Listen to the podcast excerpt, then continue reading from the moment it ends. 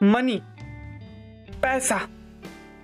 यार, मनी है, पैसा है तो आपके पास पावर है। आप जो चाहे, वो कर सकते हैं।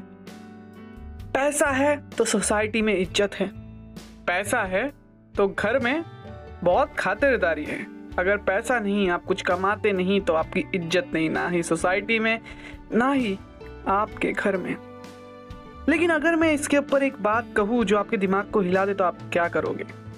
अगर मैं कहूँ कि आज जो आपके पास एक करोड़ रुपया है, वो आज से 20 साल पहले के एक लाख रुपए के बराबर, एक लाख रुपए के करीब करीब है। तो आप मानोगे? आप में से बहुत सारे लोग बोलेंगे, कभी तूने तो एक लाख रुपया देखा है क्या भाई? पहले देख ले, फिर उसको किसी से भी कंपेयर करना। लेकिन ये बात सच बोल रहा हूँ मैं। ये थोड़ी दिमाग हिला देने वाली है कि यार, आज का एक करोड़ रुपया बीस साल पहले के एक लाख के करीब करीब क्यों है? क्योंकि यार हमारे पैसे की वैल्यू दिन ब दिन दिन ब दिन खट्टे जा रही है। ऐसा क्यों हो रहा है? क्या प्रॉब्लम है? ये सिर्फ़ इंडिया की प्रॉब्लम है या बाहर की भी प्रॉब्लम है? ये सिर्फ़ इंडिया की प्रॉब्लम नहीं, ये बाहर की भी प्रॉब्लम है। और भी आपके बहुत सारे सवालों के जवाब मैं ये पॉडकास्ट में देने वाला हूँ। तो यार हेलो नमस्ते, अस्सलाम वालेकुम, सत श्रीकाल केम चो मेरे दोस्तों? मैं हूँ आपका दोस्त होस्ट अकबर शेख और फिर से हाजिर हूँ।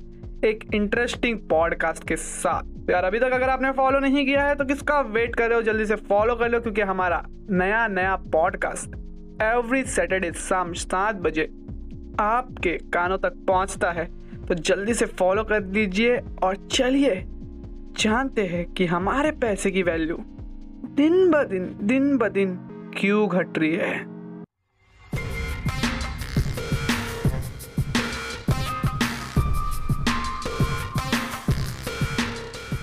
आप में से जो लोग समझदार रहेंगे या फाइनेंस के बारे में पढ़े लिखे रहेंगे उनको तो ये चीज़ पता रहेगी कि इन्फ्लेशन क्या होता है। तो यार बेसिकली मैं पहला रीज़न इन्फ्लेशन का ही देने वाला हूँ, आने वाले रीज़न थोड़े डिफ़िकल्ट देने वाला हूँ। इन्फ्लेशन अगर आप आज से 20 साल पहले जाके देखो, एक दूध का पैकेट लेके देखो, या अपने मम्मी से पूछो कि आज से 20 साल पहले एक लीटर दूध कितने का आता था तो आपको पता चल जाएगा कि कितना रेट में डिफरेंस है।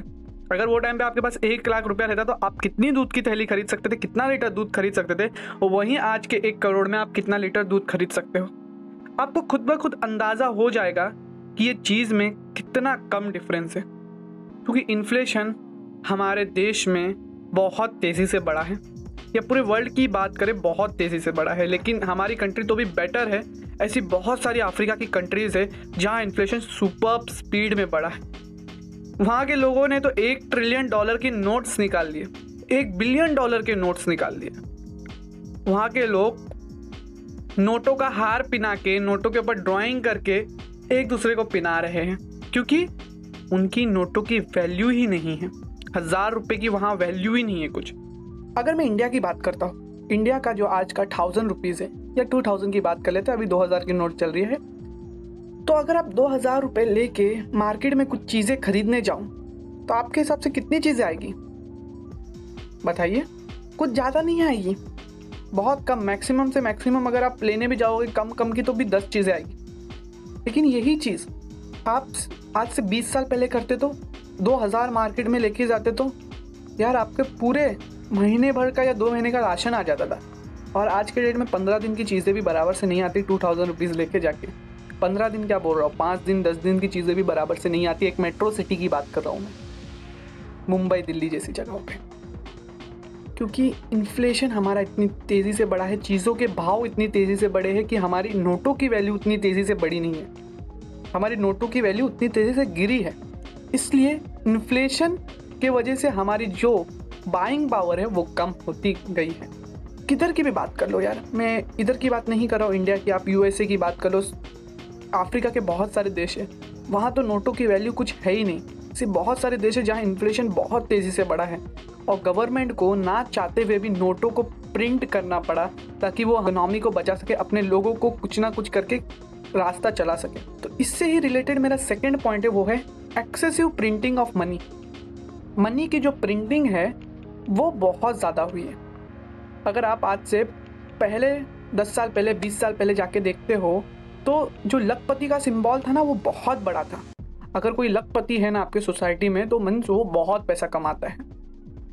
लेकिन आज के डेट में वो है क्या?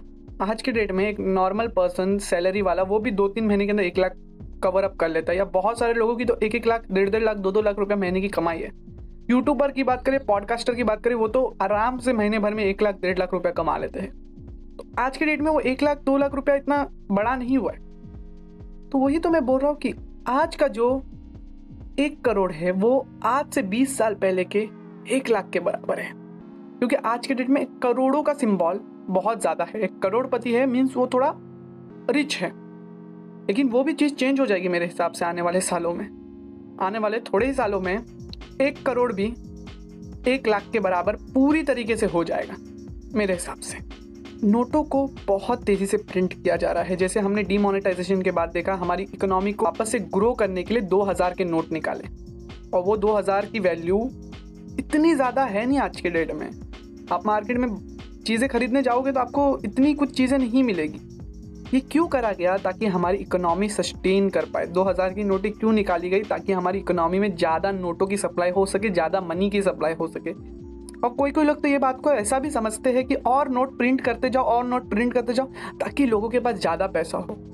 ऐसा नहीं होता है। जितनी नोट प्रिंट करते जाएगी ना, उतनी वो नोटों की वैल्यू गिरती जाती है। ये समझना पड़ेगा आपको। यार, आप इंडिया की बात छोड़ो यूएस की बात करो। यूएसए एक टॉप की कंट्री है आज के डेट में, और बहुत पावरफुल कंट्री है। वहाँ के सिस्टम बहुत सारे देशों में अपनाए जाते हैं।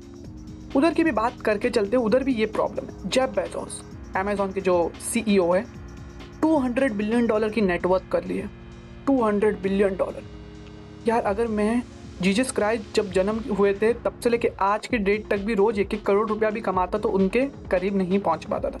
इतनी वैल्यू क्यों हुई इतनी वैल्यू क्योंकि उनके देश ने भी यूएसए ने भी रेगुलरली बहुत सारी नोट को प्रिंट किया है। इस वजह से अगर आप एक रोबोट कियोसाकी के बुक पढ़े रहेंगे rich dad and poor dad उनकी कैश फ्लो कॉन्ट्रेंट तो उसके अंदर उन्होंने बहुत अच्छे से बताया कि कैसे गवर्नमेंट कैसे banking system regularly note print करके जो नोटों की वैल्यू है जो आपकी मनी की वैल्यू है ना वो कम करते जा रहा है Why is the dollar dying? Well, because the dollar is fake. it doesn't exist. It's only a figment of your imagination. So you think it's a dollar bill or whatever it is? It's not. That's why there's no financial education in school. You know, what does school teach about money except to work for it and to save it and pay taxes? And that's the key. You see, money doesn't exist because all it really is, and I won't show you my number, but this here is a credit card. You know, so anyway, there's no money in here. This is credit. And credit means nothing.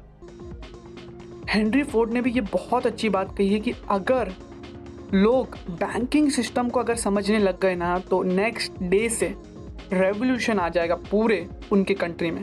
तो वैसा मैं भी कहता हूँ कि अगर India में लोग मनी और बैंकिंग सिस्टम को समझने लग गए ना तो कल से ही रेवोल्यूशन आ जाएगा चीज़ों के अंदर, क्योंकि लोग समझने लग जाएँगे इकोनॉमी को, समझने लग जाएगी कि हमारी इकोनॉमी क्यों डाउन चल रही क्या रीज़न है इसके? नोट प्रिंट करना ये गवर्नमेंट को खुशी नहीं होती कि हम नोट प्रिंट कर दे फ्लो कर दे नोट। ये इसलिए होता है क्योंकि हमारी ग्रोथ जो है वो डाउन जाती रहती है और हमारे कंट्री के पास पैसा नहीं रहता है, वो सप्लाई करने के लिए, बाहर से पैसा नहीं आता है चीज़ों को सप्लाई करने के लिए, चीज़ों को प्रोड्यूस करने के लिए। इसलिए नोटों को प्रिंट किया जाता है ताकि वो मार्केट में वो नोटों को डाल सके और एक इकोनॉमी सस्टेन हो सके इकोनॉमी चलती रहे। क्योंकि यार इसके वजह से बहुत सारे प्रॉब्लम नहीं होते हैं। और अगर ये चीज़ नहीं की जाएगी तो और बदतर हो जाएगी हालात। जैसे हम अभी ही देखते हैं कि हमारी इकोनॉमी बहुत बुरी तरीके से डैमेज है। जीडीपी हमारी डाउन है। ग्रोथ हो रही नहीं है कंट्री के अंदर। पॉवर्टी रेट सर चढ़ के बोल रहा है। अनएम्प्लॉयमेंट रेट बहुत ज़्यादा है। बड़ी बड़ी कंपनी जो है आ रही तो है इंडिया में, लेकिन इतने अच्छे से सस्टेन नहीं कर पा रही है। हमारी खुद की ऐसी कोई कंपनी है नहीं, बड़ी कंपनी है नहीं, जो बाहर जाके लोगों को जॉब दे सके, लोगों को बहुत सारी सर्विस प्रोवाइड कर सके, ताकि बाहर का पैसा हमारे कंट्री में आ सके और हमें ज़्यादा नोट प्रिंट करने की ज़रूरत ना पड़े। ऐसी बहुत सारी चीज़ें हैं। ऐसी बहुत कम कंपनी है जो बाहर जाके भी काम कर रही है। वहीं आप यूएसए की कंपनीज़ देखोगे चाइना की कंपनीज़ देखोगे, वो पूरे वर्ल्ड वाइड फैली हुई है। उतनी ज़्यादा हमारी इंडिया की कंपनी नहीं है। मैं मानता हूँ इंडिया एक डेवलपिंग कंट्री है, लेकिन जब तक हम ये चीज़ों को समझेंगे नहीं, तब तक हम ग्रो नहीं कर पाएँगे। तो ये भी एक बहुत बड़ा रीज़न है कि हमारी मनी की वैल्यू कम क्यों हो रही है डे बाय डे क्योंकि हम मनी को प्रिंट बहुत ज़्यादा कर रहे हैं। प्रिंट करने से मनी बढ़ता नहीं है। प्रिंट करने से मनी की वैल्यू कम हो जाती है। आपकी परचेसिंग की पावर बहुत कम हो जाती है। ये आपको समझना है। क्योंकि यार अगर प्रिंट करना होगा तो वो जो अफ्रीका के देश है, वो लोग वन ट्रिलियन डॉलर के नोट्स प्रिंट कर चुके हैं। वन ट्रिलियन डॉलर क्या होता है? लेकिन वही वन ट्रिलियन अगर इंडिया में लेके आएँगे तो उसकी वैल्यू इतनी ज़्यादा नहीं होगी। और वही वन ट्रिलियन यूएसए में लेके जाएँगे तो उसकी वैल्यू भी इतनी ज़्यादा नहीं होगी। तो हमें समझना है कि हमारे नोटों की वैल्यू डिपेंड करती है हमारी कंट्री की ग्रोथ पे। हमारी प्रिंटिंग पे नहीं डिपेंड करती है, क्योंकि आज से जब हमारा देश आज़ाद भी नहीं हुआ था 1920 1930 के करीब, हमारा जो एक रुपया था वो यूएसए के 20 डॉलर के करीब था। लेकिन आज जो हमारा 74 रुपया है, वो यूएसए के वन डॉलर के करीब है। अगर हम थाउज़ेंड रुपीज़ आज के डेट में मार्केट में लेके जाते हैं तो हम इतना कुछ नहीं खरीद सकते हैं। लेकिन आप आज के डेट में यूएसए का वन थाउज़ेंड डॉलर इंडिया में लेकर के यूज़ करते तो आप बहुत कुछ खरीद सकते हैं। तो वही बहुत बड़ा डिफरेंस है कंट्रीज़ में भी और मनी के प्रिंटिंग में मनी के डेवलपमेंट में। हम इतनी तेज़ी से यूएसए के बराबर अपनी करेंसी नहीं कर सकते, क्योंकि 1920 1930 के बाद इंडिया जो है वो डेवलपिंग कंट्री बन, बनने लगा। ठीक है इंडिया में इतनी ज़्यादा ग्रोथ नहीं हुई। हम ऐसा नहीं बोलेंगे कि इंडिया डाउन गया इंडिया में ग्रोथ हुई, लेकिन वो स्पीड पे नहीं हुई। और यूएसए में 1920 के बाद बहुत तेज़ी से ग्रोथ हुई, जिससे उनकी मनी की वैल्यू जो है, वो बहुत तेज़ी से बढ़ी है। इसका मतलब ये नहीं है कि हमारी कंट्री डाउन गई, हमारी कंट्री ने भी ग्रोथ किया, लेकिन वो पेस पे, वो स्पीड पे ग्रोथ नहीं किया। तो हमें ये चीज़ें समझनी है कि मनी को प्रिंट करने से हमारी प्रॉब्लम सॉल्व नहीं होने वाली और बढ़ेगी। तो इसके बाद लास्ट चीज़ जो है, जो मैं आपके साथ कंक्लूड करना चाहता हूँ, वो है नॉट रिलायबल और स्टेबल करेंसी हम किस पे डिपेंड है? यूएस करेंसी के ऊपर। बहुत सारी कंट्रीज़ सिर्फ़ इंडिया की बात नहीं कर रहा हूँ ऐसी बहुत सारी कंट्रीज़ है जो यूएस से कि जो डॉलर है, उसके ऊपर डिपेंड करती है कि यूएसए डॉलर कितना है, उतने करीब करीब हमारे देश में करेंसी होगी। ये आपको मैं डिटेल में नहीं समझा सकता हूँ। ये चीज़ समझाने के लिए मैं आपके लिए एक अलग पॉडकास्ट लेके आऊँगा, जो सिर्फ़ गोल्ड के ऊपर रहेगा, क्योंकि गोल्ड जो है सबसे स्टेबल चीज़ है। गोल्ड को बहुत पहले से यूज़ किया जा रहा है। तो गोल्ड के ऊपर मैं एक पॉडकास्ट लेके आऊँगा, जिससे आपको चीज़ और बेहतर से समझ सकेगी। तो आप भी के लिए तो ये समझो कि हमारा जो मनी है इंडियन रुपी है, वो किस पे डिफ्रेंशिएट करता है? यूएस डॉलर के ऊपर। बहुत सारी कंट्री का पैसा यूएस डॉलर के ऊपर डिपेंड करता है। और यूएस डॉलर ने गोल्ड को छोड़ दिया है, वो अभी अपने ऊपर, अपने एक बबल में ही है। और उससे बाकी सब कंट्रीज़ की करेंसी ज्वाइंट है। ये बहुत डिफ़िकल्ट है, बहुत आपके दिमाग से ऊपर जा रहा रहेगा। मैं समझ सकता हूँ, लेकिन आप इसके अंदर और डिटेल रिसर्च करोगे ना तो आप ये चीज़ों को और बेहतर से समझ सकते हैं। मैं एक पॉडकास्ट के अंदर ही आपको समझा नहीं सकता, सिर्फ़ आपको एक मोटा मोटी अंदाज़ा दे सकता हूँ कि हमारी जो करेंसी की वैल्यू क्यों कम हो रही है। और यूएसए जो है ना उसने अपनी करेंसी के आसपास एक बबल क्रिएट कर रखा है। वो कभी भी अपनी नोट प्रिंट करता है, ठीक है? रेगुलरली अपनी नोट प्रिंट करता है। उसने कोई एक स्टेबल करेंसी स्टेबल चीज़ पे अपने नोटों की वैल्यू डिफाइन नहीं किया। जैसे बहुत सारी कंट्री जो है यूएसए को छोड़ के रशिया एंड चाइना की अगर मैं बात करता हूँ तो उन्होंने गोल्ड खरीदना ज़्यादा बेटर समझा एज कंपेयर टू डॉलर पे अपनी करेंसी का वैल्यू रखने के बजाय। बहुत सारी कंट्री जैसे इंडिया हो गई बांग्लादेश हो गया श्रीलंका हो गया, ऐसी बहुत सारी यूरोप की भी बहुत सारी कंट्री जिन्होंने यूएसए डॉलर पे अपनी करेंसी को रखा है यूएसए के डॉलर के बराबर। लेकिन जो रशिया और चाइना है, वो अभी डॉलर से अपना कंपाइल हटा के गोल्ड पे रख रहा है। चाइना एंड रशिया बहुत तेज़ी से गोल्ड को खरीदते जा रहे खरीदते जा रहे हैं। क्यों खरीदते जा रहे हैं? क्योंकि उनको पता है कि यूएस जो है, वो डॉलर को प्रिंट करते जा रहा है। उनकी इकोनॉमी भी डाउन चल रही है तो वो डॉलर को प्रिंट करते जा रहा है। तो उनके पास कोई एक स्टेबल चीज़ नहीं है जिसपे उनकी करेंसी रह सके। अगर इकोनॉमी ग्रोथ डाउन हुई या किधर भी रिसेशन आया तो उनके साथ साथ यूएस का मार्केट तो क्रैश होगा साथ ही साथ चाइना और रशिया का भी मार्केट क्रैश होगा, पूरे वर्ल्ड का मार्केट क्रैश होगा। इसलिए उन्होंने ये चीज़ से बचने के लिए अपना जो पैसा है, वो गोल्ड पे लगाए वो गोल्ड खरीद रहे क्योंकि यार गोल्ड एक्सट्रैक्ट नहीं हो सकता इतना ज़्यादा। गोल्ड कहाँ से आ नहीं सकता है? गोल्ड को प्रिंट नहीं किया जा सकता है।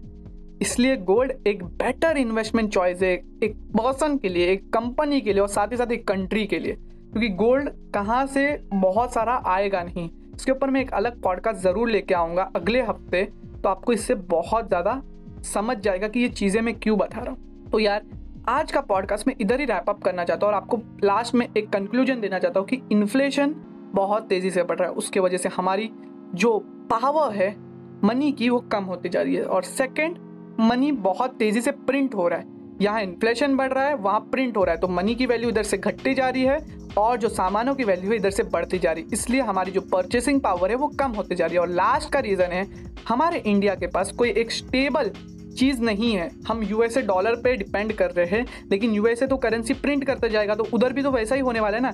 यहाँ वहाँ उधर के प्रोडक्ट की वैल्यू बढ़ती जाएगी और करेंसी की वैल्यू कम होते जाएगी? तो इंडिया की करेंसी की वैल्यू तो ऑब्वियसली अगर वहाँ की करेंसी की वैल्यू पे डिपेंड कर रहा है तो आराम से कम होने वाली है। और वहीं रशिया और चाइना गोल्ड पे डिपेंड कर रहा है गोल्ड की वैल्यू तो बढ़ती जा रही है तो साथ ही साथ इनकी करेंसी की वैल्यू भी बढ़ती जाएगी। तो हमें ये चीज़ें समझनी है। ये था भाई आज का पॉडकास्ट कि क्यों आपका आज का एक करोड़ रुपया पहले 20 साल पहले के एक लाख के बराबर है। तो होप करता हूँ आज के पॉडकास्ट से आपको नॉलेज मिला रहेगा।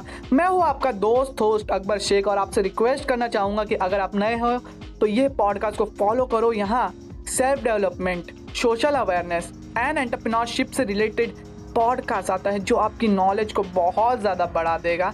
एवरी वीक सैटरडे शाम सात बजे आपके कानों तक ये चीज़ पहुँचती है। बहुत सारे प्लेटफॉर्म पे अवेलेबल है, सिर्फ़ स्पॉटीफाई या एप्पल पे नहीं गूगल पॉडकास्ट ऐसे बहुत सारे पॉडकास्ट पे अवेलेबल है। मैंने मेरे बाकी सोशल मीडिया के लिंक्स डिस्क्रिप्शन में दिए हैं। यूट्यूब पे भी रेगुलरली मैं वीडियो पोस्ट करता हूँ, जो आपकी नॉलेज बहुत तेज़ी से बढ़ाएगी।